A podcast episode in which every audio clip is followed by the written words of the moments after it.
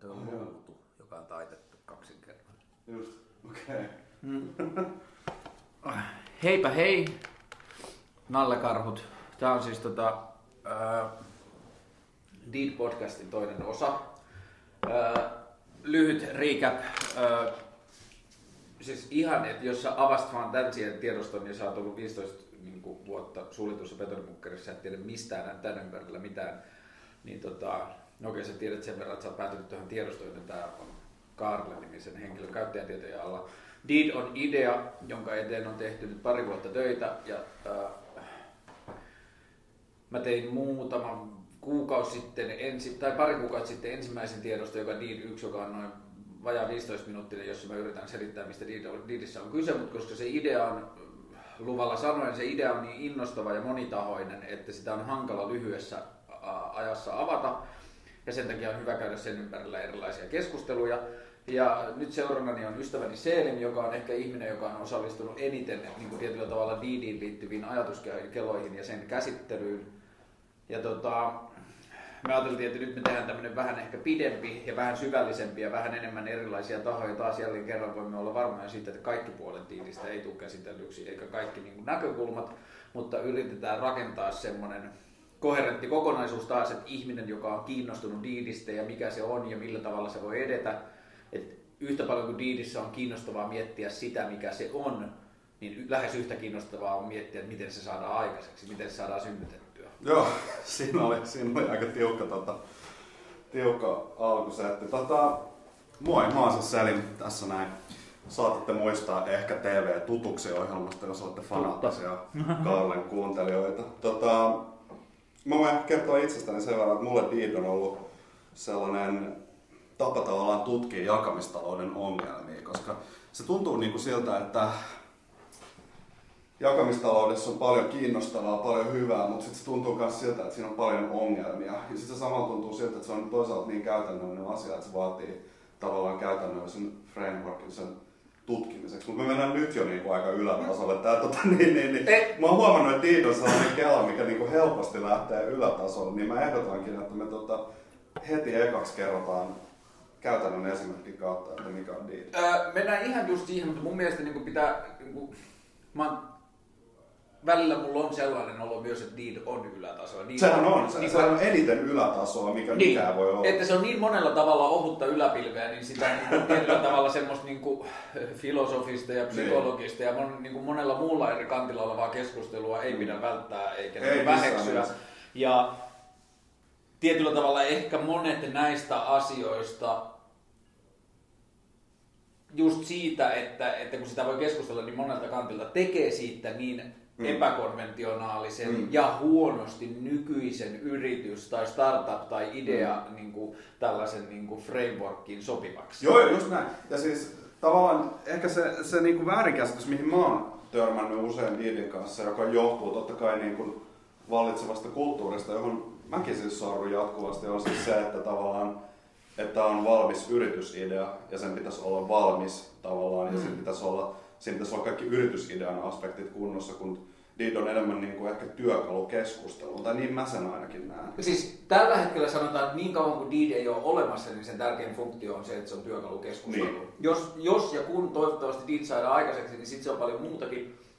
Mutta se, että Deedin pitäisi olla valmis idea, jolla on koherentti mm. syntymissuunnitelma ja business plan, niin se on totta vain siinä tilanteessa, että Deedin pitäisi pelätä niin kuin aikaa. Että joo, Deedin pitäisi, niin Deedillä olisi kiire. Mä oon koko ajan vakuuttuneemmiksi siitä, että Deedillä luultavasti ei ole kiire. Mm. Ja mä ajattelen, että suurin syy siihen on se, että A, tämä on meidän molempien päässä esimerkiksi, tämä on tosi yhteiskunnallinen kela. Tämä on tosi laaja, niin kuin, tämä on jopa niin kuin yhteiskuntamalli-ehdotus tietyllä tavalla. Tämä on mm. kaupalle ja transaktioille ja työlle yhdenlainen mm. ehdotus siitä, mihin suuntaan se voi mennä. Mm. Joten musta tuntuu, että sillä tontilla ei ole ihan sikana kilpailijoita niin kuin siinä mielessä. Ja sitten toinen on se, että kun tähän on laitettu se ilmaisuuden ja avoimuuden tematiikka, niin koko ajan netissä löytää juttuja, joka on tämän sukuisia, ja sitten aina ilmoitetaan paljon, kun otetaan välistä. Joo, mä, mä itse asiassa mietin tätä, tässä kun, että tuota, Deedhän on tavallaan osa sun tällaista tavallaan yhteiskunnallista trilogiaa, eikö vaan? Siis sä oot esittänyt sen ajatuksen delegaatiodemokratiasta telkkarissa mm. ja sitten tota, sen perustuloajatuksen mm. kanssa joka oli tietyllä tavalla aika pitkälle viety malli, joka oli tosi kiinnostava mun mielestä. Mulle ei riitä taloustieteelliset kyvyt sen arvioimiseen, mutta... Tota, Eikö sulla ei riitä taloustieteelliset kyvyt sen kaatamiseen? Niin, niin, niin, niin. joo, ei, ei siihen varsinkaan. Mutta ja siis, siis mulla on itsellä se sama ongelma, siis se mihin Selin viittaa, mm. olettaisin on tää niinku, mä tein sikaripodcastin, jossa mä polttelin sikaroja ja puhuin paskaa, niin siinä mä sitten mä ajattelin, jos mä oon 40 minuuttia polttanut, puhunut sikarin polttamisesta, niin mä oon menettänyt kaikki kuuntelijat, joilla on kyyninen suhtautuminen siihen äänitiedostoon, niin sitten mä voin puhua asioista, joista mä niinku fiilistelen varovasti. Ja toi on hauskasti sanottu, ja mä ajattelin sitä sillä tavalla, mutta kun sä sanot sen noin, niin mä oon ehdottomasti sitä mieltä, että kaikki nuo ajatukset, niin kuin delegative demokrasi, jolle löytyy mm. sana sen jälkeen, kun mä selitin sen jollekin, joka tietää asioista enemmän. Mm. Ja nyt mä sanon vaan lyhyesti ärsyttääkseni kahden ja puolen tonnin perustulo, ja Deed, niin ne kaikki kyllä ehdottomasti liittyy toisiinsa tosi monella tasolla. Onko jengi ollut ärsyntynyt kahden ja puolen tonnin perustulo? Ei, mutta se ei podcasteissa muutenkaan tule hirveästi palautetta. No, ja jaa, okay. viime yönä mä tajusin, että mä en ole niin harhassa, koska Gordon Kekkon esikuva, mm. joka on siis vanha Wall Street pörssi mm. hirmu, ilmoitti julkisesti tukevansa Bernie Sandersia. Ja sen syy siihen oli se, että jos sä laitat rahat rikkaimmalle prosentille, Mm. Ne käyttää vuodessa korkeintaan 10 prosenttia niiden omaisuudesta. Mm. Korkeintaan. Jos sä jaat rahat köyhimmälle 40 prosentille, ne käyttää siitä rahasta 110 prosenttia vuodessa. Joo, joo. Niin kuin, siis yhteiskunnan, ja, ja siis tämä oli ihminen, joka ajatteli periaatteessa hyvin kapitalistisesti rahan, mm. li, niin kuin rahan liikkeiden maksimointia. Mm. Ja silloin, jos siellä lähdetään ajattelemaan noin, mutta ei, ei mennä liian kauan, kauan niin tälle. mutta siis, joo, niin kuin, joo, se on sikukuja, mutta toisaalta se ei ole. Mutta ei, lähdetään ei. nyt, kun koska tämä on Deed 2, niin lähdetään siitä. Tehdään vaikka sille, että esitä sä jälleen kerran yhden esimerkin kautta, mikä sun mielestä Deed on. Joo, tota, ehkä Deed on ollut aina enemmän sellainen niin kuin käytännönläheinen kuluttajapalvelu, mutta mut se juttu on totta kai se, että se dealin hienous on se, että se voi olla mitä tahansa kelle tahansa, että se taipuu niin yksilöllisiin tarpeisiin. Esimerkiksi tota, me itse asiassa puhuttiin, jos me juodaan tässä, tässä tällaista piraattivissyä. tota, niin, niin, niin. S-Marketissa ei ollut oikein vissyä. Off-brand Tota, kotimaista S-Marketin vissytölkki, mutta kun tässä ei ole mattapintaa, jos tässä olisi mattapinta, niin se olisi lähellä. Mä, mä oon samaa mieltä, mutta sitten tässä on taas paljon pienemmät kuplat. Mutta mm. joo, siis mattapinta on niinku ykkösjuttu. No niin, mutta mä olin tulossa siihen, ja puhuttiin ennen podcastin alkuun, että tota, siis oikein vision, Hartwallin vision saaminen tölkeissä on yllättävän vaikeaa. Mm. Sitä, sitä on yllättävän vähäistä kaupoista. Sitä löytyy hyvin varustetuista ruokakaupoista, mutta ei huonosti varustetuista ruokakaupoista. Ja tota, se on ehkä esimerkki sellaisesta tuotteesta, mitä mä en niin itse ehkä jaksaisi lähteä himasta metskaamaan, ettei jonnekin kauppaan, että, tota, että nyt pitäisi saada mattapintaista Hartwallin vissyä. Mutta mä voisin maksaa siitä ehkä muutaman euron, että joku mun puolesta selvittäisi, mistä sitä saa ja ehkä myös toisi mulle kotiin. Tota, Tämä on niinku valtavan tällainen niinku hyvin, hyvin toimeen tuleva niinku ajatus tai tällainen niinku bro tota, ongelmanratkaisu, tämä mun niin kuin lähestymistapa tähän, mutta joka tapauksessa. Eli käytännössä mä laittaisin diiliin, että tota, mä haluaisin sixpackin Hartwallin Vissy. Sen pitää olla Hartwallin Vissy eikä, niinku, eikä mitään muuta. Ja tota, sun tehtävä on etsiä se ja toimittaa se mulle kotiin. Tässä on osoite. Ja, ja tässä on tota, niin, niin, niin, aikafreimi, milloin mä haluaisin sen. Kerro mulle sun tarjous, mitä tämä maksaisi. Ja tota, sitten mä kuuntelisin tarjouksia, siitä Hartwallin Vicious Sixpackin tuomisesta ja tota, valitsin niistä jonkun, mikä miellyttää mua.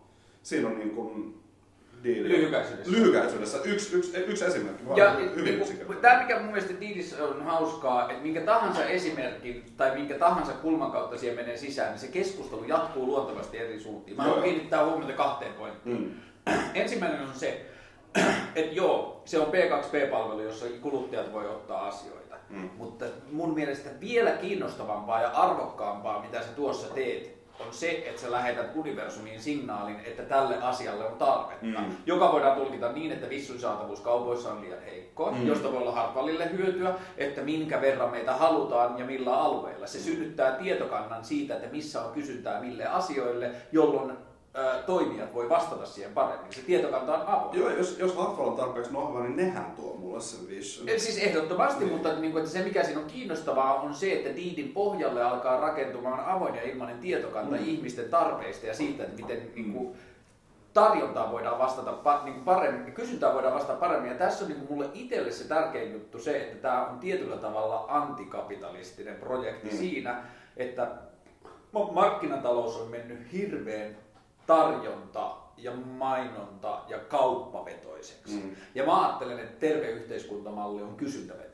Mitä ihmiset haluaa, niin sinne synnytetään mm. asioita. että jos mietitään esimerkiksi aikakausilehtibisnestä, niin se on tällä hetkellä mm. täysin inflatoitu markkina. Kyllä. Siellä on puhelinmyyjät, jotka soittaa tilaajia, ja siellä on mediamyyjät, jotka soittaa mainostajia. Jos molemmat otettaisiin vuodeksi pois ja tehtäisiin skava, tehkää niin hyviä juttuja, että jengi haluaa lukea, ja jos jengi haluaa lukea, niin sitten mainostajat haluaa mainostaa, katsotaan ketkä selviää niin silloin mun mielestä markkinat menee kiinnostavaksi, että se on kysyntävetoista. Kyllä.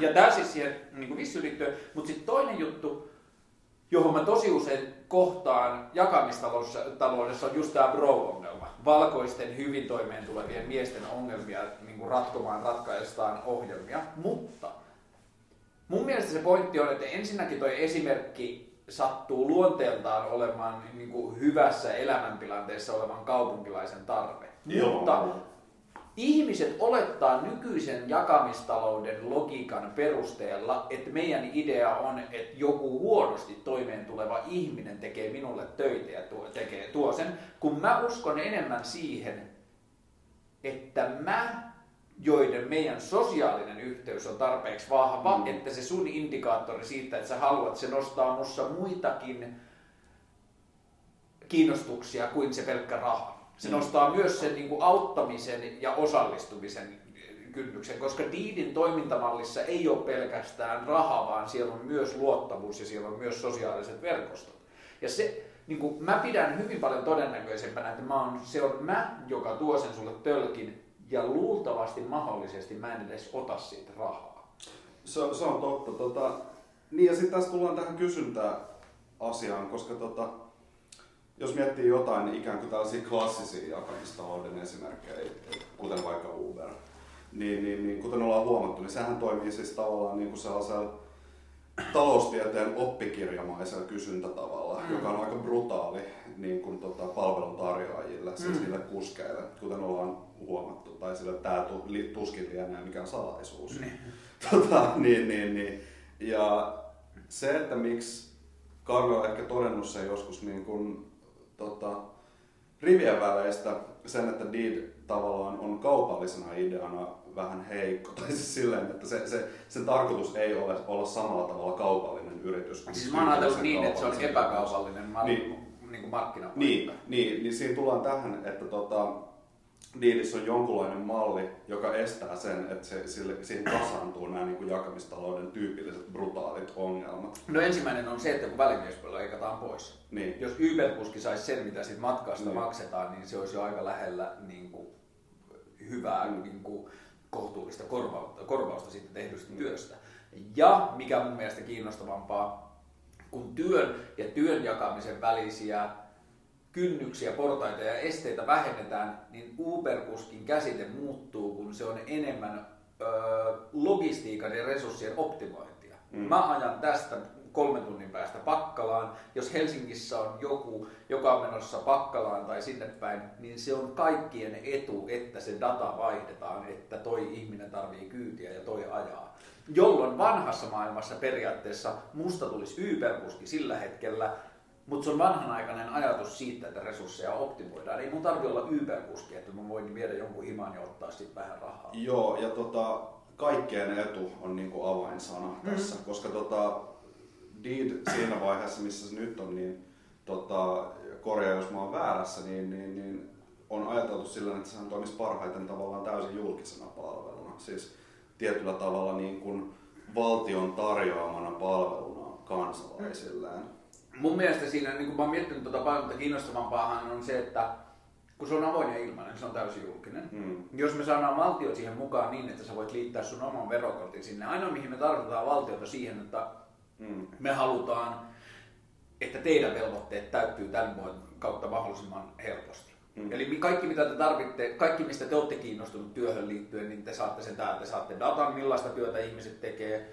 Ja tämä on ukko.fi, mutta valtion tarjoamana palveluna. Siinä ei ole mitään järkeä, että joku ottaa nuorilta rahaa välistä siitä, että ne tekee jollekin muulle töitä, kun se pitäisi olla valtio, se pitäisi olla verohallinnon palvelu, että jengi voi laittaa verokortin väliin. Niin, sitä myös tarkoitan tavallaan, että jos ajatellaan, että joku tota, valtion tarjoama sähköverkko oli valtava innovaatio 1700-1800-luvulla, niin tota, mä tarkoitan, että niitä on niin kuin tietyllä tavalla rinnastettavissa sähköverkkoon tai vesijohtoon. Että se on niin kuin sellainen julkinen hyödyke, minkä valtio pitäisi tarjota ja toisaalta senkin takia, että, että se on kaupallisena ideana no kuten sanottu, niin aika vaikea tietyllä tavalla. Jos sä korvaat valtion sanalla yhteisö, niin, niin sitten se on sama asia. Niin. niin kuin, että tietyllä tavalla valtiohan meidän mielessä kääntyy byrokratiaan ja niin. virastoihin niin. ja kaikkeen siihen, mutta sen ei tarvi olla sitä, vaan se on yhteisöllinen idea, se on kaikkien käytössä ja se on, niin kuin, se on yhteiskunnallinen ja yhteisöllinen idea. Mm. Ja sitä voidaan käyttää sanaa valtio siinä yhteydessä, että valtio mahdollistaa ne velvollisuudet, mitä siellä on siellä, mutta jos verrataan sinne sähköverkkoon. Mm.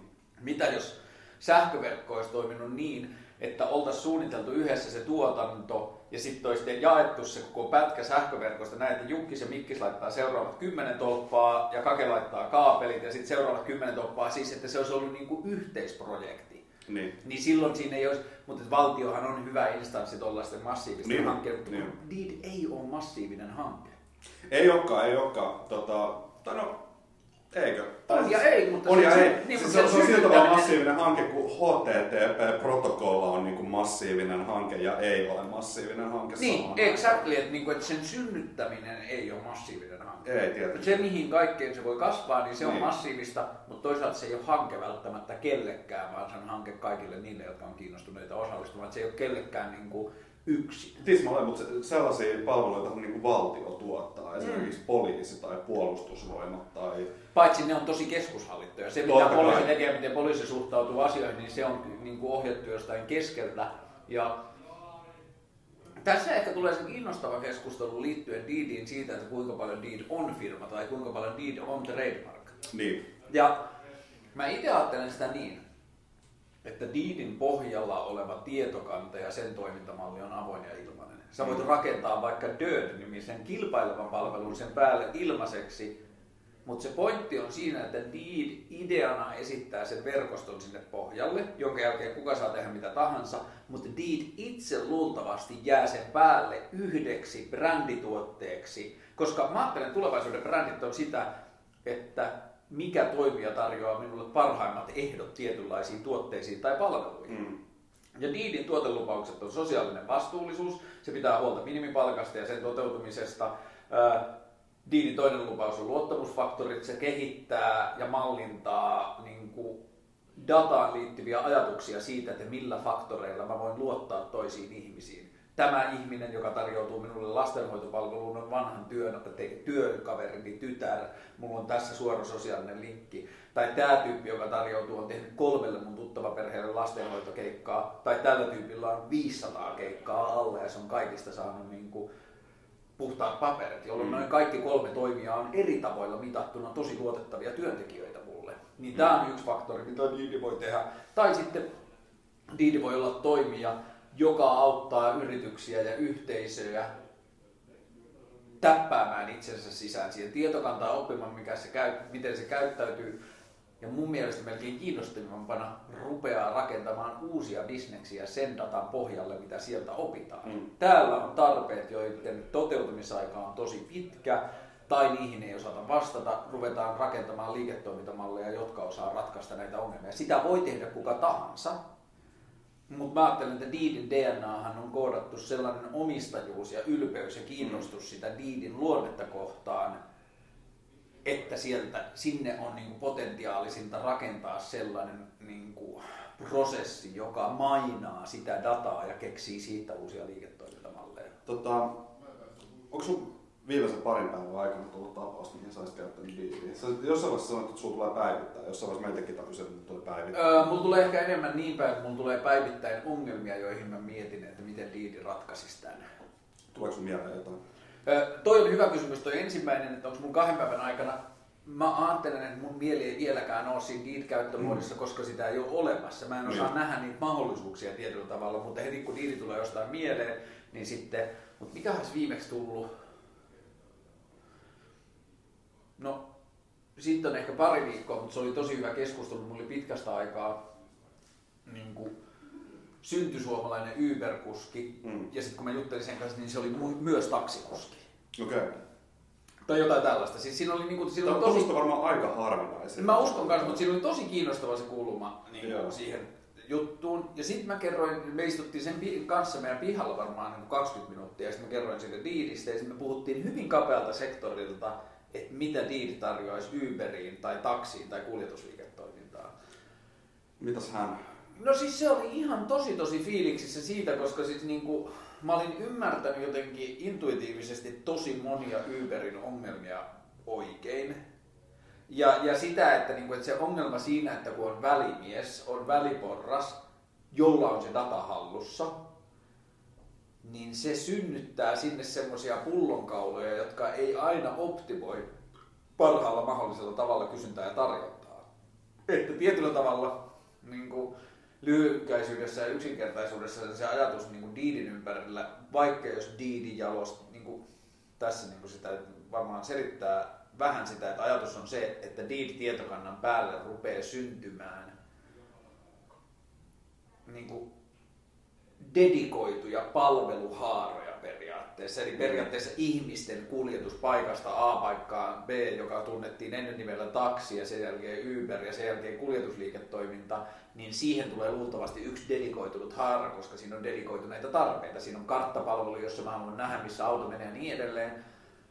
Ja vaikka se on dedikoitunut haara, niin täytyy muistaa, että kuskien ei tarvitse olla dedikoituneita kuskeja, niin voi olla silti ihmisiä, jotka ajaa kyytiä, bla bla bla. Mutta niin kuin se äh, optimoinnin ja sen, niin kuin, sen semmoisen niin kysynnästä lähtevän toimintalogiikan ehkä semmoinen yksinkertaisen tiivistys siitä niin kuin pitkästä keskustelusta ja siitä niin kuin fiilistelystä, mitä se voisi olla, on tietyllä tavalla siinä, että jos sä oot ihminen, jonka elämäntilanteeseen ja luonteeseen ja kiinnostuksen kohteisiin sopii se ajatus siitä, että musta on kiva välillä käydä ajeleen hyvällä autolla ja jutella ihmisten kanssa. Että mun duuni on jotain muuta. Oliko tämä henkilö siis sellainen? Tämä henkilö sopii hyvin pitkälti siihen, että mä tykkään okay. ajella silloin tällöin. Mä tykkään mm. käydä ajelemassa. Sillä ei ollut mitään tarvetta siihen. Niin, niin koska mä mietin siis tätä, tätä ajatusta, jotenkin jumittuin ihan täysin tähän, että joku on samaan aikaan Uber-kuski ja taksikuski, koska tota, niin, niin, niin ne, ne, on tuntunut niin kuin varsinkin mediasta niin kuin identiteetti vastakkain asettaa. Niinhän ne onkin, mutta jos on nuori taksikuski, joka ei ole tullut siitä niin sukupuolista, vaan tullut sen ulkopuolelta, niin sitten se kokemus ei ole samanlainen. Mutta niin että siinä ajatuksessa se Deedin toimintalogiikka tiivistyy periaatteessa siihen, että jos sä oot semmoinen tyyppi, että musta on välillä kiva ajella, käydä heittää joku ihminen kotiin ja satamaa ja polttaa röökiä ja vielä toinen ihminen mm. ja sitten mennä kotiin. Niin miten Deed toimisi siinä, siinä tilanteessa on se, että se tekisi periaatteessa siitä sun puhelimesta vähän niin kuin semmoisen kuumenevan levyn.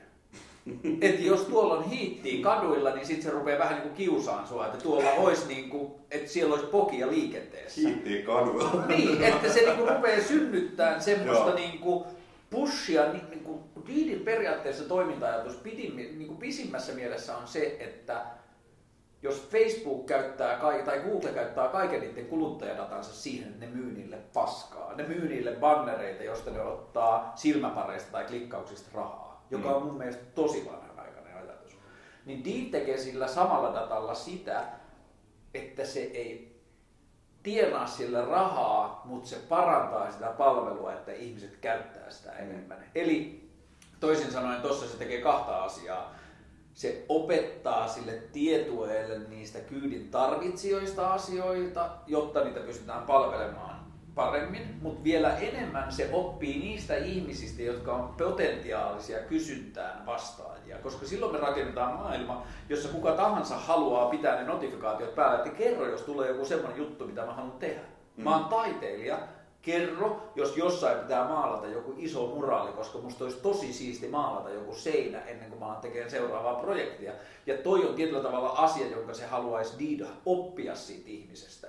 Ja tässä tapauksessa tyyppi on sellainen, että joo, musta on kiva illalla katsoa töllöä kotona, mutta jos on mahdollisuus ja on hyvä ilma, niin musta olisi kiva käydä ajaa kyytejä. Niin sitten se puhelin rupeaa kuumeneen siinä, että mä tiedän, että sä oot ihminen, joka tekee näitä ja täällä tarvitaan kuskeja. Mm. Mun, mun yksi kaveri itse asiassa vielä, niin kuin, niin, niin kuulet, niin mä oon ihan häkeltynyt tästä ajatuksesta edelleen, että tota, se oli tilannut Uberin tuossa joskus, no joitain kuukausia sitten, ja, ja sen hämmästykseksi sieltä tuli tosiaan taksi, jonka päällä oli niin kuin taksi, taksikyltti. Sitten se, se taksi... kertoo, että jotkut ajaa taksiautoilla ympäri. Joo, sitten se taksi oli vaan silleen, että joo, älkää välittäkö tuosta niin jutusta saatolla, että mä oon teidän auto.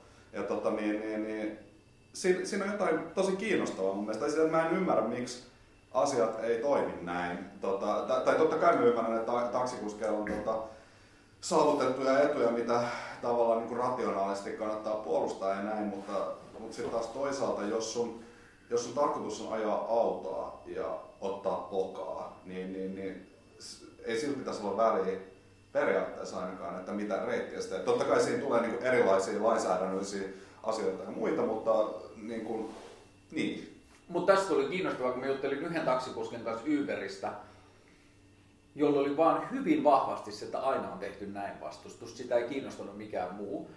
Ja sen pääpointti oli se, että jos sä tarvit vaikka sun täytyy mennä vaikka hautajaisiin, mm.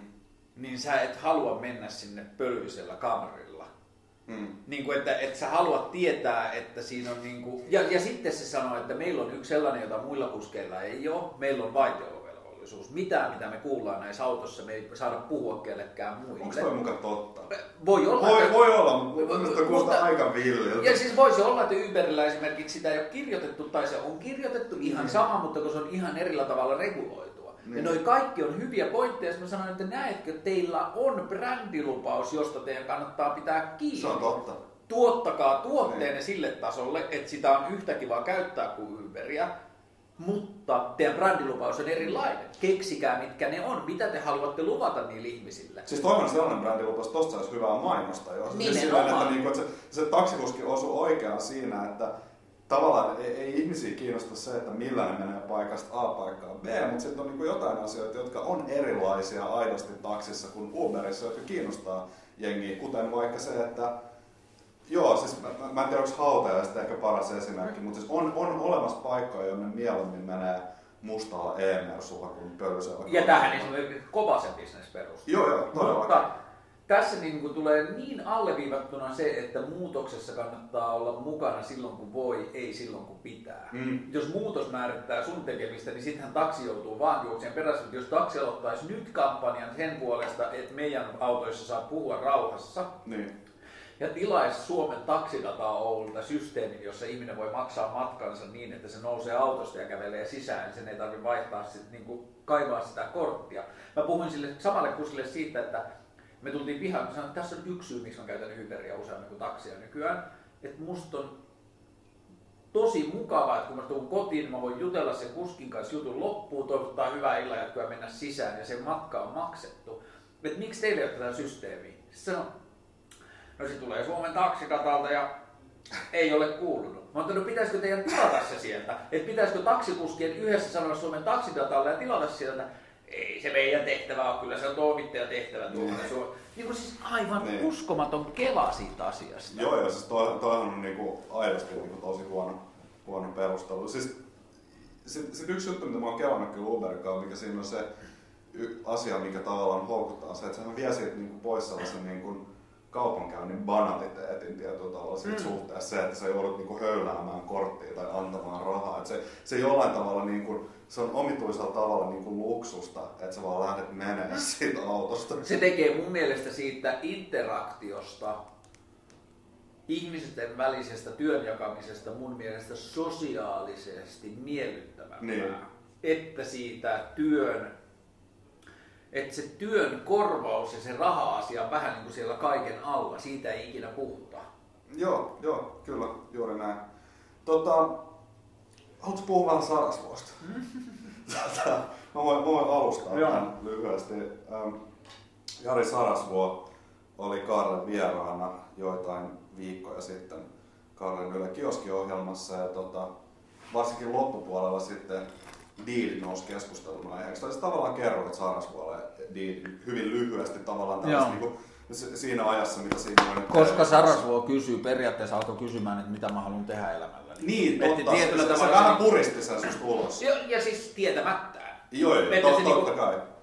Että se lähti mun mielestä vilpittömästä kiinnostuksesta siitä Joo. vähän niin kuin, että mikä sä oot miehiä ja se mitä sä haluat niin, tehdä. Niin, ja tota... Jos ottaa huomioon sen annetun aikaraamin, niin miten hyvin mä sun mielestä onnistuin esittämään, mikä niin on? No, sanotaan niin, että mä, me ollaan vähän erilaisia, sä ja mä. Mm. Että, tota, niin, niin, niin, mä olisin ehkä esittänyt tämän niin kuin, Vissu-esimerkki, mutta se oli niin kunnianhimoisempi niin lähtökohta tietyllä tavalla, että, että sä halusit niin kuin esittää sen yhteiskunnallisen niin kuin ajatuksen. Kun se on ehkä tärkeämpi mulle niin. Se, ja siis sehän on objektiivisesti paljon tärkeämpi, mm. mutta siis mä oon huomannut, että, että että tota, niin kuin hyvin diipit tota, niin kaupa, kaupallisuuteen ja yhteiskunnallisuuteen ja niiden niin kuin leikkauspisteisiin osuvat ajatukset on usein aika haastavia esittää. Mm. No, mutta mut joka tapauksessa niin, niin, niin mun mielestä sä onnistuit esittää siitä sen niin yhteiskunnallisen puolen erittäin hyvin, mutta se ongelma niin kuin olikin niin kuin tässä, että Sarasvuo, ja mä en niin kuin syytä siitä häntä, koska mä olisin varmaan itse tehnyt samoin, niin odotti tavallaan sulta business pitchiä. Niin, koska, koska, ta, koska business pitch on se niin kuin, tietyllä tavalla muoto, se formaatti, millä näitä asioita esitetään mm. yhteiskunnassa. Että jos sulla on niin kuin ajatus siitä, että sä haluat tehdä jotain liiketoimintaa, niin sitten sä sanot, että mulla on tällainen liikeidea ja tota, sen asiakkaat on nämä, sen markkina on tämä, tällä tavalla mä voin todennäköisesti markkinoida sitä ja, ja tämä on mun tuote ja niin pois. Ja siinä on niinku tällaiset komponentit, mm. mitä Deedissä ei ole niinku tällaisia komponentteja. Deed on niinku, kehysajatus tavallaan niinku yhteiskunnallisessa keskustelulla ja totta kai niinku ihan konkreettinen ajatus siitä, että mitä jakamistalouden pitäisi olla. No joka tapauksessa niin, niin, niin Sarasvuo odotti sulta tällaista, ei saanut sitä ja selvästi oli aika hämillään mm. tietyllä tavalla siitä, että, että missä nämä niin kuin komponentit tästä niin kuin business pitchistä on. Ja tota, se, se jotenkin niin kuin aika nopeasti se keskustelu meni siihen, että se, sitä kiinnosti tota, Deedin rahoitus aika paljon, joka, mitä me sitten niin lopu, mitä myöhemmin puhuttiin siitä, niin, niin, niin se oli meille jotenkin sitä ehkä aika yllättävää, koska se on aina tuntunut jollain tavalla aika epärelevantilta tietyllä tavalla. Tai Mutta se... ehkä siinä just se tuleekin, että Sarasvo tuntuu vähän niin kuin yllättyneeltä ja hämmentyneeltä siitä, että et sä poika tajua, missä haastattelussa sä oot. Niin kuin, että, se, niin kuin, että niin. mä en tajunnut tietyllä, niin kuin me oltu samassa keskustelussa. Ottamassa vastaan startup-pitchiä niin. ja mä olin niin kuin, pyrin fiilistelemään toisen kaupallisessa maailmassa elävän ihmisen kanssa niin kuin uudenlaista ideaa. Joo, joo, joo. joo. Siinä, oli, siinä oli vaan tällainen niin kuin, tie, tie, tietyllä tavalla tällainen vähän kommunikaatio-ongelma mm. jopa. Ja tota, tavallaan niin kuin, se, mitä mä oon niin kuin ihmis, ihmisten kanssa puhunut tästä Sarasvuo-keissistä, mun, niin kuin, mun ajatuksesta siitä on ollut se, että Sarasvuohan on oikeassa kysyessään tätä rahoitusta mm. tietyllä tasolla. Siis niin kun, se on ihan hyvä kysymys, mistä mm. rahat tällaisen tulee. Se, se ei ole niin paska kysymys mun mielestä. Tota, ja hän on oikeutettu kysymään sitä, mutta se, tavallaan se vastaus siihen on ehkä ainakin mun mielestä tietyllä tavalla ehkä epätyydyttävä joidenkin mielestä, mutta se vastaus on se, että mistä tulee rahat niin kuin puolustusvoimiin tai poliisiin tai mm. sähköverkkoon tai vesijohtoon. Toi... Siis sillä tavalla, että niin kuin, okei, nämä kaikki asiat voidaan tuottaa kaupallisesti ja niitä jossain paikoissa tuotetaankin kaupallisesti, mutta niin kuin on huomattu, että ehkä järkevin tapa on se, että kaikilta kerätään vaikka vero ja sitten niin kuin päätetään, että se veroraha käytetään tähän, koska se on niin kuin yhteiskunnalle hyväksi. Mä oon päättynyt enemmän ja enemmän siihen, että vero on hyvä sana, mutta mä haluaisin, että sitä perittäisiin vain ihmisiltä, jotka käyttää ja niiltäkin käytön mukaan. Joo, joo. Eli toisin sanoen, Diidissä olisi koko ajan reaaliaikainen koneisto, joka laskee sen reaalikustannuksia Mm. Ja sitten se jakaa ne reaalikustannukset nettohinnoilla niiden ihmisten kesken, jotka sitä käyttää. Ja sulla tulisi lasku kotiin vai? Ei, kun se on osa sitä, että se on niinku periaatteessa reikki siinä, kun sä teet jotain. Ai, ai, niin kuin osa sitä maksusuoritetta, jos sä maksat 6 euroa, niin sulla myöhemmin selviää, että 1,9 senttiä oli tällä viikolla se, mitä mun piti maksaa siitä datan liikkeestä ja sen datan tallennuksesta jollekin palvelimelle jossain. Mm. Eli niin kuin, mä oon tajunnut sen, että jos Deedin ulkopuolelle suljetaan, koska siellä on idea, että sä voit syventää sun Deedia, eli tarvetta ja tarvekuvaus laittamalla sinne vaikka PDFn tai niin kuin laajemman speksin, että mä etin WordPress-koodaajan, niin sä voit esittää sen koko saitin siinä Deedissä. Mm. Mutta silloin kun sä teet näin, niin sä et laita niitä tiedostoja Deediin, vaan sä linkkaat ne Dropboxin tai muun kautta, koska se mahdollistaa sen, että Deedissä ei liiku ikinä mitään muuta kuin tekstiä. Siellä ei liiku ikinä mitään muuta kuin tekstidataa, joka tekee siitä ihan sairaan kevyen ja halvan. Mm. Et kaikki kuvadata ja kaikki raskaampi data, niin sä hoidat ne omilta kautta. Siihen varmasti tulevina vuosina kehittyy paljon sofistikoituneempia ratkaisuja kuin Dropboxit muuten, mutta niin kuin tässä vaiheessa ne voi olla niitä. Mutta että, niin kuin, että tulevaisuudessa voit tyyli varmaan jakaa sun oman puhelimen kovalevytilaa, että jos sulla on joku kuva, niin ihmiset voi käydä katsoa sen sieltä tietyllä tavalla. Mm.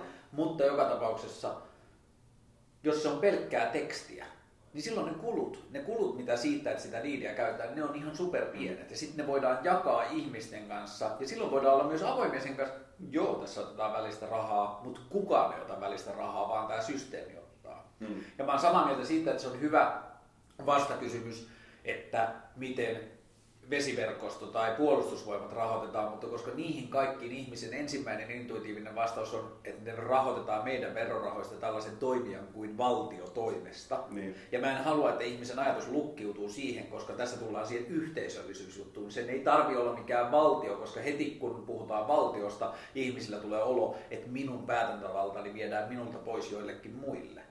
Niitä, no, mutta olla rehellisiä, sulle tulee se olla, ei kaikille. Ei kaikille, mutta mä ehkä puolustan, niin kuin mä toimin paholaisen asianajana Joo, tässä niin kuin libertaarien Joo, puolesta. joo, joo, joo, kimppusia libertaareja ja blockchain-jätkiä ja kaikkia, jotka on ihan helvetin vihaisia valtioita, kun ne pilaa niiden elämän, niin mun pointti on se, että ei niin kuin, että se a, niin kuin ajatus ei fakkiutuisi siihen. Ei tietenkään, ei tietenkään. Mutta mut siis niinku joku tällainen, niinku, että et on kaikkien etu, edun mukaista tavallaan, että niinku jakamistalouden ongelmia käsiteltäisiin Mm, niinku mm, jollain, jo, jollain tasolla. Mun mielestä vielä kiinnostavampi, tai niin kuin tietyllä tavalla sama asia, mutta yksi pykälä eteenpäin on se, että on kaikkien etu, Mm. että työn tekemisestä ja työllistämisestä tai niin kuin työn antamisesta tai rahan jakamisesta toisin sanoen tehdään niin helppoa kuin mahdollista. Mm. Koska tietyllä tavalla mä ajattelen, että kaikista merkittävämpänä tässä mä näen niin kuin vaurauden jakamisen. Mm. Jos ei muuta, niin edes sen köyhemmän yhteiskunnan puoliskon kesken. Ja silloin kun puhutaan köyhemmän yhteiskunnan puoliskon kesken tekee tehtävisestä, tehtävästä jakamisesta, niin luultavasti rahan käyttö vähenee siinä sisällä, koska voidaan mennä enemmän palvelusten vaihtamiseen ja auttamisen kulttuuriin. Mm. Et kyllä tämä on tosi paljon mulle niin kuin sosiaalinen kokeilu siitä, että millä tavalla me voidaan tehdä sosialistisempi yhteiskunta, jossa ihmiset jakaa resursseja Mm. keskenään. Joo, ja Ja se ei, niin kuin tässä on se ajatus, että, niin se, että kun aina kun puhutaan sosiaalisesta yhteiskunnasta, niin se resurssien jakaminen tulee jostakin ylhäältä niin kuin tyylin kommunistisesti, että sanotaan, että nämä ovat yhteisiä. Mutta kun ei, jos päästään siihen, että voidaan rakentaa systeemi, jolla resurssien optimointi on äärettömän helppoa, niin silloin sitten vaan tulee hyödyllistä jakaa niitä resursseja. Mm. Kyllä, tota, ja niin kuin sä sanoit tuossa aiemmin, että et, tässä, tässä on jotain niin kuin sellainen äärettömän kapitalistista, mutta myös niin kuin äärettömän postkapitalistista tietyllä Ja tavalla. myös antikapitalistista. Niin, ja antikapitalistista. Mä, mä olin eilen katsomassa tota Big Short-leffa, Mm. joka oli ihan sairaan hyvä. Ja tota, siinä jossain vaiheessa, tämä ei ole mikään spoileri varsinaisesti, mutta siinä jossain vaiheessa tämä Steve Carellin hahmo Mark Baum, tota, sijoituspankkiiri, totesi, kun se ymmärsi talouskriisin vaikutukset, että tämä on niinku kapitalismin loppu, joka niinku, nyt 2016 on ehkä vähän tota, hyperbolinen ajatus, mutta tota, kyllä mä mietisin leffassa sitä, että joo, että se, niinku se Baum varmaan siinä ajatuksessa oikeassa, että 2007 talouskriisin jälkeen on niinku joutunut ajattelemaan tällaisia asioita siis sillä, sillä, tavalla, että, niinku, että kyllä se niinku pakotti ihmiset ajattelemaan niinku taloutta ehkä niinku muullakin tavalla kuin pelkästään tällaisella niinku rent seeking tavalla, mitä niinku loppujen lopuksi tällainen, tällainen sijoitustoiminta on. Ja si, tietyllä tavalla Deed on niinku sen lineagein voi johtaa siihen. Joo, mä, joo, siis mä oon hyvin pitkälti samaa mieltä. Mä keksin tuossa myös liikeidean rent cheek. Että olisi semmoinen palvelu, että voi vuokrata. Vuokraa cheekin-. Niin, cheekin viikonlopuksi jätkien kanssa ollaan noin mökille ryyppään cheekin tulee messissä, istuu siellä huutaa. Mm. Mutta tota, sen elokuvan Big Shortin kohdalla mä mietin tosi paljon sitä, että muutos on siksi niin hidasta tosi monella alalla, koska ne ihmiset A, joilla on valtaa, tai siis ne ihmiset, joilla on valtaa tehdä nopeiten sitä muutosta, hyötyy vallitsevasta järjestyksestä kaikista. Mit, mitkä nämä ihmiset on? No vaikka esimerkiksi pörs, niin kuin tämä maailman niin kuin Finanssieliitti niin, niin, niin, tai siis se puoli finanssitaloudesta, josta mä en ymmärrä yhtään mitään. Pörssikurssit ja pankkiirit ja kaikki tämä. Sillä on ihan helvetinmoisia lasilinnoja ja armeijoita ihmisiä, jotka hyötyy vallitsevasta järjestyksestä niin paljon, että ne voi käyttää miljardeja euroja vuodessa pelkästään sen kulttuurin ylläpitämiseen, että kaikki pysyy just sellaisena kuin se on ollut tähänkin asti. Mm. Ja missään ei ole semmoista yhtenäisyyttä, ei resursseja eikä rahaa sen vastapuolilla, joka voi ehdottaa, että tämä olisi meidän mielestä parempi. Ja niin kuin sen takia isojen järjestelmien muuttaminen on niin sairaan hidasta, että tietyllä tavalla tuossa pankkirmaailmassakin meidän pitää ottaa mahdollisesti jopa kymmeniä vuosia, kun sinne kasvaa niin kuin sinne kulttuurin sisälle nollista ei-pankkiiriperheiden poikia, jotka kyseenalaistaa ja toimii erillä tavalla, niin kuin se Karelin hahmo Baum siinä elokuvassa Mm. toimi. Sen koko syy olla siellä pankkirimaailmassa oli kritisoida sen pankkirimaailman toimintamalleja. Mutta se, se, sehän oli, oli tavallaan niinku se, Big Short oli niinku silläkin tavalla ehkä vähän, ei se, ei se ole missään masentava tarina, että päinvastoin se oli mun mielestä hyvin elähdyttävä tarina, mutta kyllä se niinku lopussa todettiin tietyllä tavalla se sitten, että, että nyt on 2016, me ollaan aika lailla taas pikkuhiljaa samassa pisteessä, että niinku, et, et, et on tullut tota, tota, uusia, uusia CDO niin kuin, tota, instrumentteja, joiden nimi oli tota, uh, Bespoke Tranche Opportunity, Mm. joka oli mun mielestä niin kuin ihan huikea nimi, Mm. tota, jos, jos tota, ajatellaan, että se edellinen oli Collateralized Debt Obligation, niin se, se, Bespoke Tranche Opportunity, siinä on jo niin sellaista aika markkinointiklangia. Ja se on mun mielestä aika vaarallista, jos niinku tollaisessa asiassa, jossa aikuiset puhuu rahan liikkeestä Niin. ja yhteiskunnan toimintamalleista, niin niistä, niinku siis tollasista, niin sitten ne onkin yhtäkkiä tosi markkinointisloganeja, ne, jotka aikaisemmin oli matemaatikkojen Niin. termejä tietylle tapahtumille. Mutta joo, et niinku se ajatus, mitä mä ajattelin tosi paljon siitä pankkirmaailmasta ja esimerkiksi siitä, niinku, että mä en tiedä onko kellään, mutta niinku, että varsinkaan tällaisella osaamistasolla ei ole millään tavalla kykyä ehdottaa parempaa mallia, Mm. mutta pystyy sanoa sata varmasti, että parempi olisi. Mm. Mm. Niin kuin, että, että tuossa systeemissä ei ole mitään järkeä, että on pieni eli niin kuin, on tyhmää käyttää sanaa eliitti, jos sä päätät yhdeksänvuotiaana, että sä haluat pörssiveklariksi ja sellaiseksi pankkiriksi sä luultavasti pääset Ilman siihen. Se ei ole, se ei ole Ilman eliitti, johon on mahdotonta päästä, mutta on tosi pieni ryhmä ihmisiä, jos sä kuljet tietyn polun ja oot riittävän hyvä ja pystyt loogisen ajattelukykyyn, niin on hyvin suuri todennäköisyys, että sä pääset tietylle tasolle sitä tekemistä ja sä vaikka tienaat 300 000 plus vuodessa Mm. sillä hommalla. Niin kuin, että jos sä, jos sä oot valmis toimimaan globaalilla pelikentällä, sä oot valmis antaa kaikkea sillä asialla. Eli sä voit niin kuin, olla tosi vauras, plus sä voit rikastua tosi paljon. Tuolla on siis niin kuin maailma on täynnä tarinoita 24-vuotiaista pankkiireista, jotka on työtä tekemällä ollut multimiljonäärejä. Kyllä. Niin kuin näin. Ja Mikä se ongelma sun mielestä? Ongelma ehkä ongelma? siinä on, että jos siinä liikkuu noin paljon rahaa, me Niin. puhutaan niin valtavista rahoista, me puhutaan esimerkiksi tuossa esimerkissä, me puhutaan kaikkien amerikkalaisten omakotitalon lainoihin liittyvien, kor, liittyvien korkojen sivukuluista tulevista satojen miljardien bisneksistä ja miten se raha liikkuu. Mm. Niin silloin niin kuin systeemi on perustavanlaatuisesti pielessä sosiaalisesta, sosialistisesta näkökulmasta katsottuna, että jos ihmisten perustoimintoihin liittyvästä taloudesta syntyy sivuna, sivutuotteena satojen miljardien bisnes, jota pukuherrat lasipalatseissa voi pyöritellä keskenään Mm. ja asua aidatuilla asuinalueilla. Niin kuin, että siinä, siinä on mun mielestä Mä oon henkilökohtaisesti sitä mieltä, että ihmisen toimeentuloon, hengissä pysymiseen ja peruselämiseen liittyvät asiat pitäisi järjestellä niin, että ne liikkuu nahkoilla. Koska jos ne liikkuu nahkoilla, niin sitten me aletaan olla lähellä perustulomallia, joka riittää pitämään ihmisen hengissä ja elämän elämisen arvoisena. Mm. Ja jos ihminen pysyy hengissä ja sen eläminen on elämisen arvoista, on paljon todennäköisempää, että se antaa yhteiskunnalle jotain positiivista. Jos ei se ole yrittäjä, niin sitten niin kuin siinä perinteisessä mielessä se tuottaa työpaikkaa tai jotain muuta, niin sitten se ehkä tarjoaa kulttuuria tai se uskaltaa osallistua sen yhteiskunnan toimintaan, koska sen ei tarvitse pelätä toimeentulosta puolesta. Mutta onko sun mielestä sitten tavallaan, jos, jos mä nyt jatkan tätä paholaisen asianajajan ja teemaa tässä, niin, niin, niin onko sun mielestä sit Airbnb jotenkin ongelmallinen? Koska siinä, siinä on kyse niin loppupeleissä samasta. Hmm. Että ihmisillä on jonkunlainen pääomatuote, mitä, mistä ne tota, hankkii äh, vuokratuloa samalla tavalla kuin pankkireilla on pääomatuote, mistä ne hankkii vuokratuloa. Airbnbissä ei ole mun mielestä mitään ongelmaa niin pitkään, kun se brändiarvo nousee niin suureksi, että ihmisiltä voidaan ottaa 30 prosenttia välistä siitä, että sä liikutat ainoastaan tarvitsijan ja asunnonomistajan välistä dataa. Niin.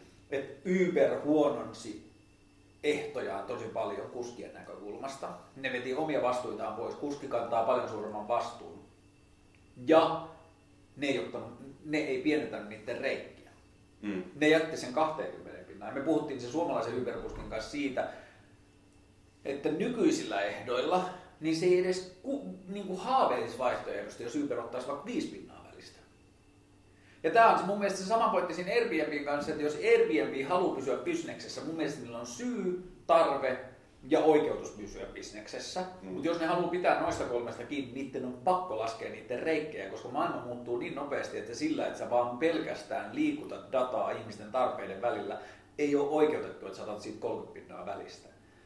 Silloin mun mielestä on, syntyy heti tarve India Airbnbille ja India Uberille, jossa ihmiset keskenään jakaa sitä dataa, koska se data on ihan helvetin halpaa. Sen siirtäminen on helvetin halpaa. Kun Uber on kerran koodattu, lahjakkaiden koodareiden joukko voisi yhdessä viikonlopussa tehdä täysin vastaavan kilpailijan sille, kun ne tietää, miten se on tehty, ja kymmenen jätkää, jotka tietää, mitä tekee, ne voisi pitkän viikonlopun ja niin kuin muutaman kymmenen tuhannen euron kustannuksella tehdä niin, kilpailijan. Niin, paitsi, paitsi, että tavallaan ei voisi, niin kuin sä sanoit. Ne ei voisi markkinoida sitä niin. ja muuta, mutta että silloin, että jos markkinatalous synnyttää bisneksen ihmisten perustarpeiden mm. ympärille, niin silloin siinä on mun mielestä perustavalla. Oletko kuuluttanut totta tämän kokis-brändi rakennusstorin tai tämän niin kuin analogian. En.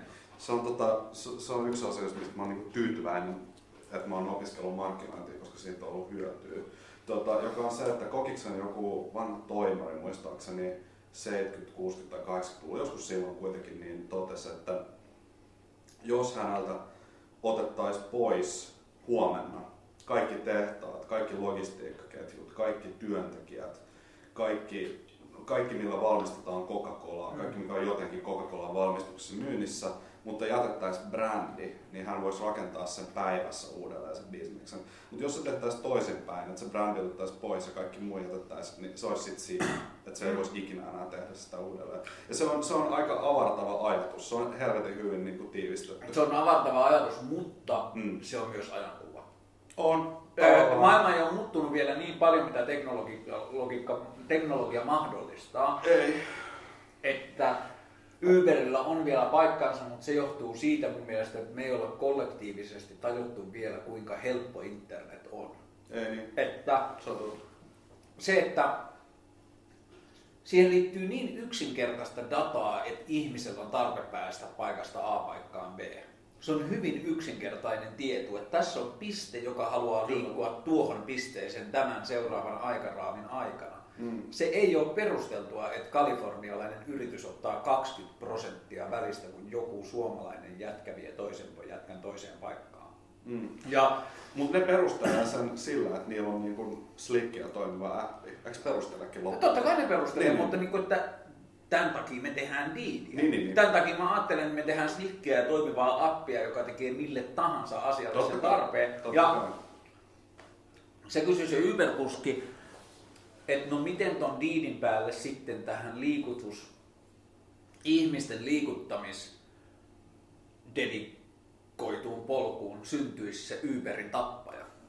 Joo. Niin mä sanoin, että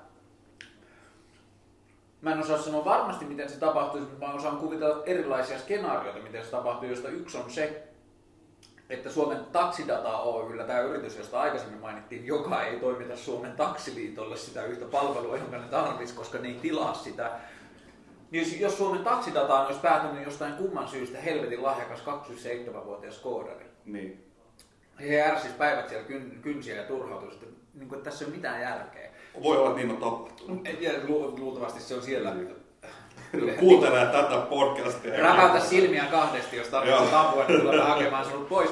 Mutta joka tapauksessa Suomen taksidatalla on Mm. töissä ihminen, joka ymmärtää logistiikkaketjuja, Mm. osaa koodata. Mm. Se voisi hankkia itselleen yhteyden yhteydessä niin kuin jonkinlaisen pienen kultaisen kädenpuristuksen, sillä olisi kuusi kuukautta aikaa koodata. Se menisi kotiin ja aloittaisi projektin, jossa se koodaisi deedin päälle kartan, jossa autojen välinen liike menee, ja sitten se koodaisi sinne tietokantaa tiettyjä parametreja, jotka lukee niitä pisteitä, jotka, joiden tarvii päästä paikasta A paikkaan B, ja veisi vielä niin kuin yhden pisteen eteenpäin esimerkiksi alkaisi niputtamaan niitä pisteitä ja rupeaisi rakentamaan niin kuin logistiikkaryppäitä, jossa sä voit poimia ihmisiä yli, bla bla bla. Mm. Ja sen jälkeen se ilmoittaisi diidin, että tossa on tollanen. Tämä palvelu ottaa 2 prosenttia välistä, kunnes mä oon saanut maksettua ne tunnit, mitä mulla tähän meni. Sen jälkeen, kun mä oon maksanut ne kulut tämän puolen vuoden duunit, sanotaan vaikka 80 000 euroa, mä oon ottanut sen verran siitä välistä, Tämä on avointa dataa. Te voitte arvioida, että ansaitseeko tämä enää paikkansa vai haluaako joku koodata saman uudelleen, koska toisella kerrallahan se on paljon parempi. Vai keksinkö mä siihen mennessä jotain sellaista lisäarvoa, että mä voin nostaa sen 5 prosenttiin ja sua ei edes harvita. Ja niin kauan kun sä pystyt tuottamaan siihen lisäarvoa, sä voit ottaa siitä rahaa välistä, mutta kun se on kerran koodattu ja se on pikkuhiljaa varissut sinne niin pohjakoodin väleihin, niin sit siitä tulee osa sitä palvelua, joka rullaa itsenään siellä. Mm. Ja tämä on niin mun mielestä se ajatus, että nämä alkaa olla monimutkaisimpia diiniin liittyviä ongelmia, joista mulla on selkeä niin kuin toimeksianto, mutta ei vielä selkeää ratkaisua mielessä. Et esimerkiksi yksi on se, että diidin kehittämisestä tehdään taloudellisesti kannattavaa. Mm. Et jos sä osallistut sen kehitystyöhön, niin sä saat siitä rahaa. Mm, mm. Se on totta. Tota, sä oot kuitenkin puhunut tuosta diilistä aika paljon erilaisten ihmisten kanssa. Niin mä rupesin miettimään, että mikä mua itseäni kiinnostaisi kuulla Deed podcast numero kakkosessa. Ja se oli itse asiassa se, että mikä on niin Deedin frequently asked questions. Mm. Koska niitä varmaan... Tässä vaiheessa vai siinä vaiheessa, kun se on olemassa? Ei kun tässä vaiheessa. Tähän asti sä oot kuullut. No se ensimmäinen on, että mikä diid oikein on. Okei. Ja- Mä toivon, että me ollaan vastattu Niin, siihen. niin kuin, ykkönen oli yritys vastata siihen, tämä on niin kuin jatko. Mutta tietyllä tavalla need, mikä need on, niin siihen voi viittää, pitää viikon mittaisen leirin. Joo, joo, joo. Just joo. näin. Öö, tietyllä tavalla mun täytyy sanoa, että ki- mulle kiinnostavimmat asiat diidissä on se, jota ihmiset ei osaa kysyä ennen kuin ne ymmärtää, mistä sitten todellisesti on kysymys. Okei. Ja niin kuin, että ne liittyy näihin tällaisia, niin kuin, että mä jauhan nykyään diidiä niin syvälle viedyissä niin kuin Janiksen koloissa, Joo. siellä niin kuin yhteiskunnallisen kehittämisen silmukoissa, Niin. että ei, kun mä en ole puhunut niistä kellekään, niin ei niitä kukaan saa myöskään kysyä. Mutta että niin kuin, mitkä nykyään on diidiin liittyvät yleisimmät kysymykset, en mä tiedä, siis yleensä kun se keskustelu käydään, jos se vie vaikka 8-10 minuuttia, että siinä käydään ne perusperiaatteet läpi, koska yhdelle ihmiselle se on kaikista helpoin selittää, kun voi ottaa sille sopivan esimerkin. Mm. Ja niin kuin katsoa sen henkilökohtaisen keskustelun kautta, että minkä verran sitä pitää avata ja niin edelleen. Niin se lopputulema on yleensä aina tosi hyvä idea, sika hyvä idea. Kiinnostavaa on, että miten toi saadaan tehtyä. Joo, Niin kuin, että joo. se aina menee siihen Joo, samaan joo. paikkaan. Niin, niin. Ja tietyllä tavalla mä oon vähän niin kuin sivuttanut nyt sen kysymyksen, miten saadaan tehtyä, koska musta tuntuu, että mulla ei ole kiire. Ei. Ja kaikki, jotka parantaa diidiä, tekee vääjäämättä sitä kohti pistettä, Joo, ja jossa se toisaalta mun menee. keskustelu jo diilistä ja siihen liittyvistä aiheista on osittain sen tekemistä. Mä oon ihan täysin samaa mieltä. Mitä Joo. useampi ihminen tietää diidistä, sitä lähempänä se on toteutumista. Joo, tota niin, niin, niin. Onko ihmiset, onko mielestä ollut helppoa tavallaan viedä se ajatus ihmisille, että tämä ei ole business pitch? Vai, vai odottaako jengi niinku business pitch? No ehkä se johtuu siitä, että kun business pitchiin ei päädy vahingossa. Niin kuin, siis, kukaanhan ei päädy vahingossa business pitchiin. Siihen on niin kuin oikeasti... niin kuin- Ja Välillä mä ehkä annan tilanteessa, jossa mä huomaan, että toinen saattaa ole, niin kuin, että mä tulin Niin. Yhden hardballin tyypin kyydillä Lahdesta Helsinkiin ja se kertoo, että se mies on firmassa, jonka perusidea on kehittää ideoita eteenpäin. Okei. Niin sit mä sanoin, että okei. Että niin Se onko se kaarneet kumppanit? niin, niin kun se, se niin kuin, toimii vähän niin kuin teknologisemmalla tavalla Joo. ja niin edelleen. Mä sanoin, että kerro silleen, että mulla on tällainen, että jos sitä kiinnostaa. Sitten meni pari päivää ja sitten tuli maili, että joo, mun vaimo kertoo, että sulla on tällainen, bla bla bla. Joo. Haluatko tulla käymään? Ja sitten mä menin käymään, niin mä huomasin, että okei, tässä on ehkä tietyllä tavalla taas se asetelma, että odottaa business pitchiä, niin sitten mä käytin tosi paljon aikaa siihen, että niin mä pehmensin tietyllä tavalla sen pois. Mm. Ja se niin kuin lähti 85 prosenttisesti pois, koska niitä oli sitten kaksi jätkää, niin se toinen jäi, sitä jäi vähän niin kuin ketuttamaan se, että niin kuin, et, et tuletkin tänne haahuilemaan. Tulin tänne kuuntelemaan pitchiä, Niin. mitä en saanutkaan. Mutta se on niin kuin, kyllä tosi omissa käsissä, että Joo. kuinka paljon, niin kuin, että just tuossa sarasvuotilanteessa, kun on aika vähän aikaa ja telkkarikamerat rullaa, niin sit siinä on niin kuin hankala ottaa sille, että no niin, Niin. let's tone it down. Li- Niin, ja lisä, lisäksi siis Sarasvuo kuulee ehkä haluavattaankin varmaan niin 10 pitchiä päivässä. Tai siis Niin, vois kuvitella. veikkaisin, että Niin. jengi, jengiä kiinnostaisi saada hänet tota, sijoittajaksi Mm. businäyttäjiinsä. Mut joo, siis vielä noista frequently asked Niin. questioneista.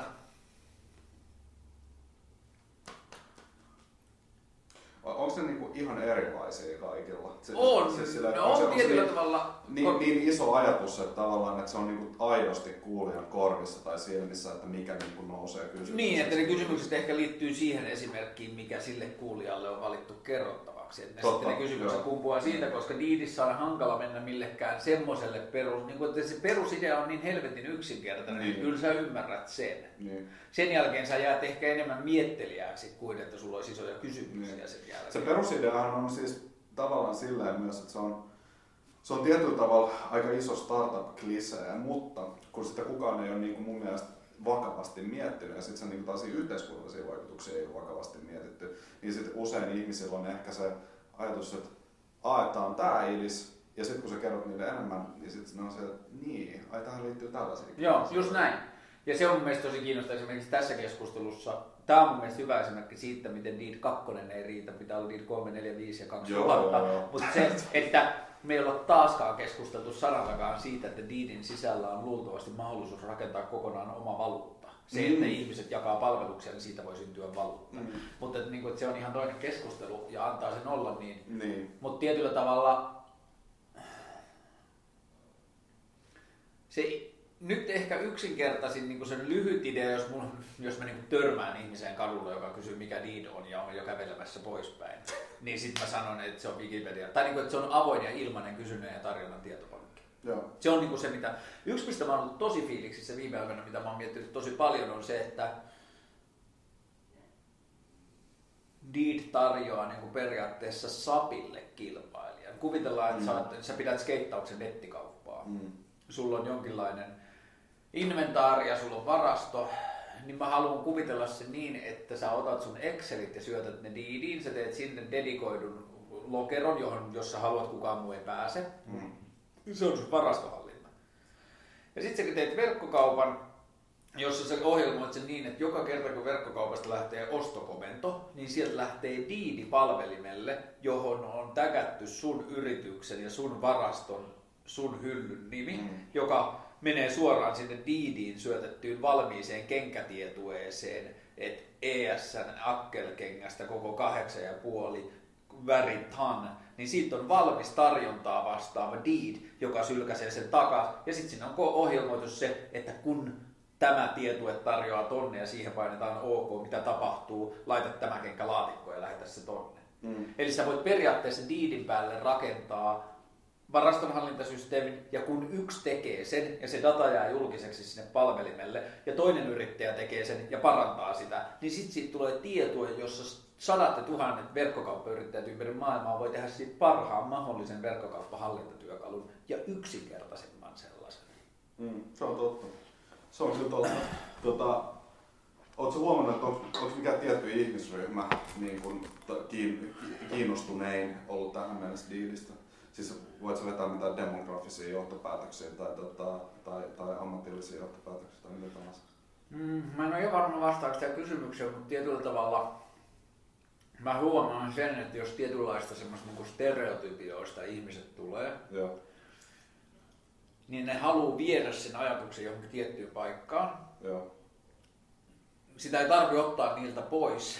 että, niin kuin, että te saatte ihan pitää, niin kuin esimerkkinä Mm. ihmiset, jotka tutkii tätä niin kuin, nappinaapuri, aikapankki, naapurijakaminen systeemiä. Jep. Nyt karrikoidusti voidaan sanoa, että siinä skeneessä on, niin kuin, mä en sano, että on yksi ihmistyyppi, vaan on ryhmä ihmisiä, joilla on myös tämä ominaisuus, että niitä kiinnostaa tämä elementti. Ja kun sellaiset ihmiset haastaa niidiä, niin ne vie sen tiettyyn paikkaan, ne vie sen siihen. Ja niitä ei tarvi ottaa mitään pois siitä ajatuksesta, mutta kun, kun se skouppi on se, että miten me tulevaisuudessa jaettaisiin naapureiden kanssa meidän niin kuin, tehtäviä ja aikaa paremmin, hyvä, se on ihan täysin relevantti ja validi niidin kehittämispointti. Mutta mä haluaisin, että jossain vaiheessa sulla olisi aikaa miettiä, että mihin kaikkeen muuhun tämä vaikuttaa, koska sitten kun se, mihin muuhun se vaikuttaa, yhdistetään siihen naapurin auttamiseen, niin sit se rupeaa kupliin. Mm. Ja tietyllä tavalla toi on niinku ehkä se kokemus, että jos joku tulee kaupallisesta näkökulmasta, niin se rupeaa miettimään niitä. Ja jos joku on taksikuski, niin se rupeaa miettimään näitä ja niin edelleen. Mm. Et se on niinku se paikka, mihin se viedään, mutta ei ehkä muuten ollut Joo. sellaisia. Joo. Musta, musta on kiinnostavaa kyllä kuulla. Mä toivon, että tämänkin tota, podcastin tavallaan jäljiltä jengi alkaa kiinnostaa ja ajatukset alkaa Mut pyörimään. se on ehkä seuraava tehtävä tietyllä tavalla tässä prosessissa, että millä tavalla me voidaan laittaa mahdollisimman matala kynnys, että jos kukaan, joka kuulee tästä, Mm. voisi millään tavalla toteuttaa sitä impulssia, on se sitten kysymys tai tarkennus asiasta, jota se ei ymmärtänyt, tai kehitysehdotus, tai voiko mä osallistua sen tekemiseen, niin millä tavalla me voidaan viedä. No ehkä toistaiseksi se vaan pitää olla silleen, että mulla on kumpikin helposti tavoitettavia jätkiä. Joo.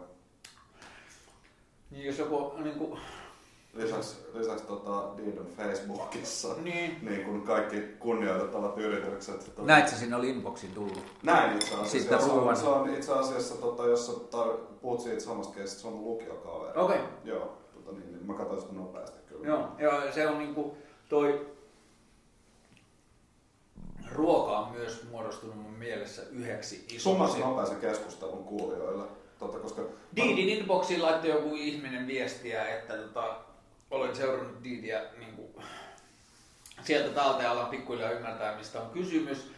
Ja mä en muista ihan täysin, mikä se niin kuin fokus tai anle siinä se jutussa oli, mutta niin kuin summa summarum, se näki yhtälä, yhteneväisyyksiä ja hyödyllisyyksiä niin kuin Diidin ja tällaiset niin kuin lähiruoka, pientilallisuus, ruoan kuljetusketjut ajattelun välillä. Tämä on muuten äärimmäisen ajankohtainen aihe, koska as we speak, Senaatin tori on täynnä traktoreita.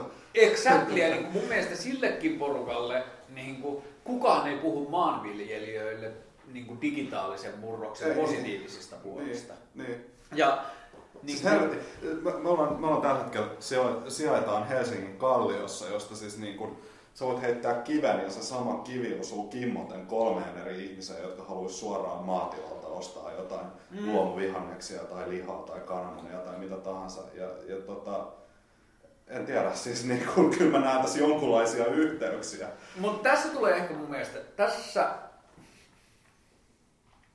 tietyllä tavalla summautuu mulle yksi Diidin, niin kuin onnist, niin kuin mun mielestä Diidin niin kuin tapahtuminen on muuttunut vääjäämättömyydeksi sillä tavalla, että Niin. jos, se mäsitä, jos ei mesin onnistuta, niin sit se tulee jostain muualta. Joo, joo.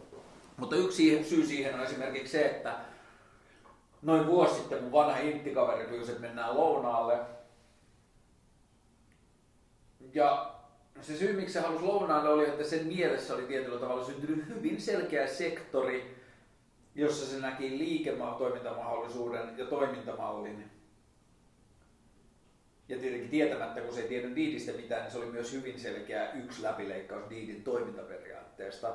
Silloin oli kaveri, joka asui noin 130 kilometrin päässä Helsingistä, jolla oli lihakarjatila. Ja se oli siis kolme vuotta puhunut se lihakarjatilalle siitä, kuinka hankalaa Suomessa on tehdä ruokaa hyvin. joo. Että sä haluat vaikka pitää pienen määrän lehmiä isoissa tiloissa ja pyytää siitä lihasta vähän kalliimpaa hintaa, Mutta kun sä joudut noiden jättiläisten koneistoon, niin sit sä niinku vaan murskaudut siihen paskaksi, ketään ei kiinnosta, sä on vain yksi sarake Excelissä ja ketään ei kiinnosta 14 Niin. euron lihaa ja niin edelleen. Hänen mainoskampanja nosta sua tota, esille, että tämä leike tuli Virtasen tilaan. Just näin, mutta niin kuin, sitten kun Mut tilaa vielä se, että kun se ei ole millään tavalla tää on samanlainen kuin muut virtaiset tilat ja muut. Juuri Ja näin. sitten nämä jätkät ja sitten tämä toinen, niin kuin tämä mun inttikaveri on fiksu jätkä, joka tekee niin kuin, hallinnoi niin kuin isoja asiakasvirtaliikennettä ja tällaista. Niin sitten se oli vaan niin kuin miettinyt tosi pitkälle sen, että se haluaisi auttaa sitä sen frendiä, jotta voitaisiin tehdä niin, että sille friendille kerääntyy niin kuin vaikka Helsingissä olevaa lihan kohdistuvaa tarvetta, Joo. johon se voisi vastalla laittaa auton täyteen ja käydä vastaamassa siihen kysyntään. Okay.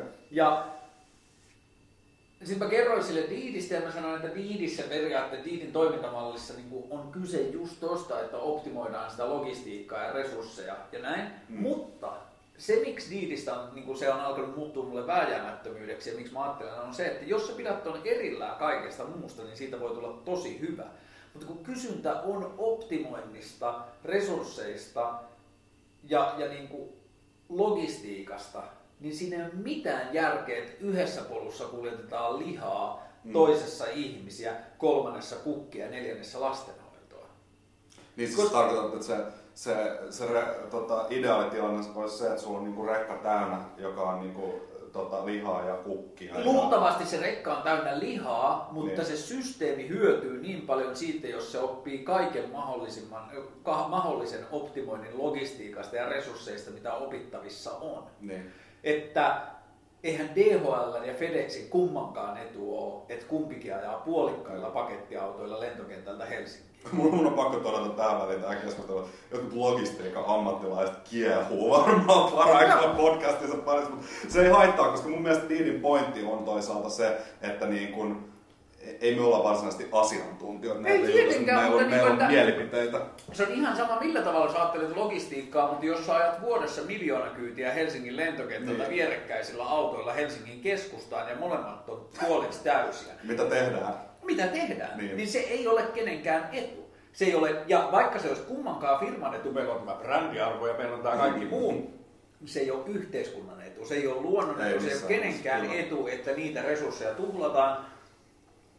Ja mä toivon, että 30 vuotta tästä, niin tollaset niin kuin, joo, mä ymmärrän, miksi tehostaminen sanaa saatetaan pitää myös pelottavana Mm. asiana, mutta sillä on myös hyvin merkityksellinen rooli, Kyllä. jossa niin kuin, leikataan vaan sitä tyhmää paskaa pois, jossa tuhlataan yhteisiä tai luonnon resursseja siksi, että asioita ei optimoida. Niin.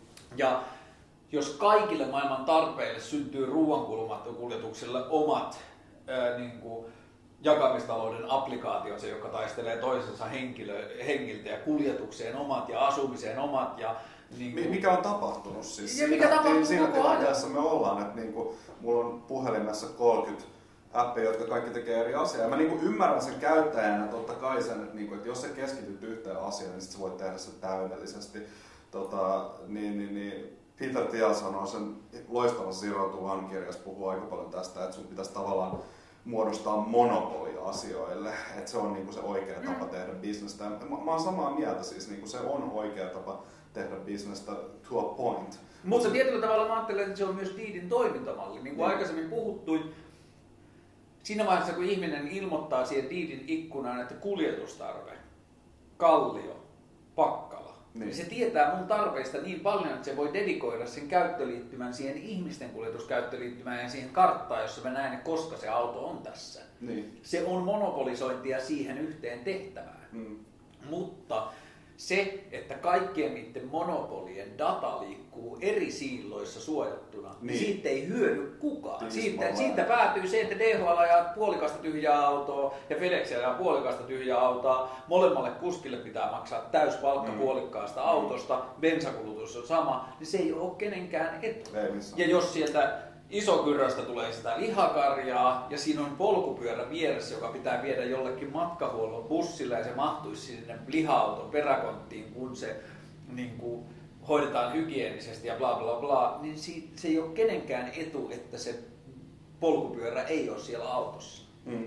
Ja silloin niin kuin tollaisten logististen hirviöiden tekeminen eri siiloihin ei hyödytä pitkässä juoksussa ketään, jolloin mä ajattelen, että ainoa tilanne se ratkaisuun on niin kuin avata se pohjalla liikkuva logistiikkadata ilmaiseksi ja avoimeksi, jotta siitä voidaan ottaa se hyöty irti, mitä siitä on otettavissa. Eikö se ole sääli, että kutsuplus tavallaan kaatu tai silleen? Suurempi sääli on, että HKL niin ilmoitus mainit siitä, että rahat pitää pyytää takaisin. Oli mennyt mun Gmailin Promotions välilehdelle ja mulla jäi 50 euroa sinne kutsuplus-tilillä. No mutta sä, sä lainat 50 euroa yhteiskunnalle. Niin, mutta se kertoo myös siitä, että kuinka keskeneräisiä tällaiset prosessit on, että Joo. se pitää tiettyyn päivämäärään mennessä pyytää takaisin. Joo, on se nyt ihan älytöntä. Mutta- Mutta mä olin sanomassa sitä, siis, että tota, Kutsuplushan oli siis tätä, minkä sä just Mm. mm. tota, niin, niin, niin kuvasit. Kutsuplus yhdisteli logistiikkavirtoja yhdeksi logistiikkavirraksi ja tavallaan niin kuin optimoi sen prosessin. Se oli hullu siisti,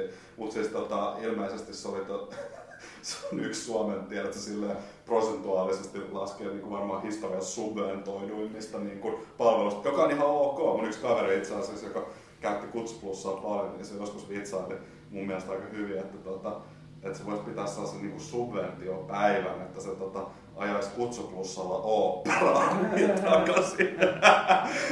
Mutta si- siinä niin kuin kutsuplussankin kaunis ja niin kuin kananlennon lailla päättynyt tarinahan kilpiintyi siihen, että kun siinä kuin yritettiin optimoida vaan se yhdenlaisella logistiikkadatalla, jota oli vielä liian vähän. Niin. Sitä ei saatu markkinoitua tarpeeksi, jotta ihmisiltä olisi tullut tarpeeksi sitä logistiikkadataa, jotta siitä olisi tullut hyödyllistä. Jos puhumattakaan nyt siitä, että se niinku rahan lisääminen sen tilillä oli painaa. Ei, siis kaikkia muita syitä vielä Niin, sen siis- päälle, mutta Mut, mut joo, siis tämä oli, Niin. tä, tämä oli niinku tavallaan vähän sääli siinä, että sitä ajatusta ei viety niinku, tietyllä tavalla sen loogiseen maksimiin mm. asti niinku jakamistalouden kehyksessä. Että niinku, et jos me nyt roodataan tätä jengiä täällä, niin miksi me ei saman tien oteta sinne jotain tavaroita.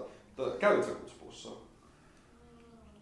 Mä ehkä- kuin Viisi kertaa, siihen, niin neljä kertaa. Sanon nopeasti, siis joku ei välttämättä tiedä mikä on Kutsuplus. Mm. Kutsuplus on HSL Helsingin seudun liikennepalvelun tällainen palvelu, tai oli siis, missä tota, sä pystyt ilmoittaa, että sä haluat päästä paikasta A paikkaan B.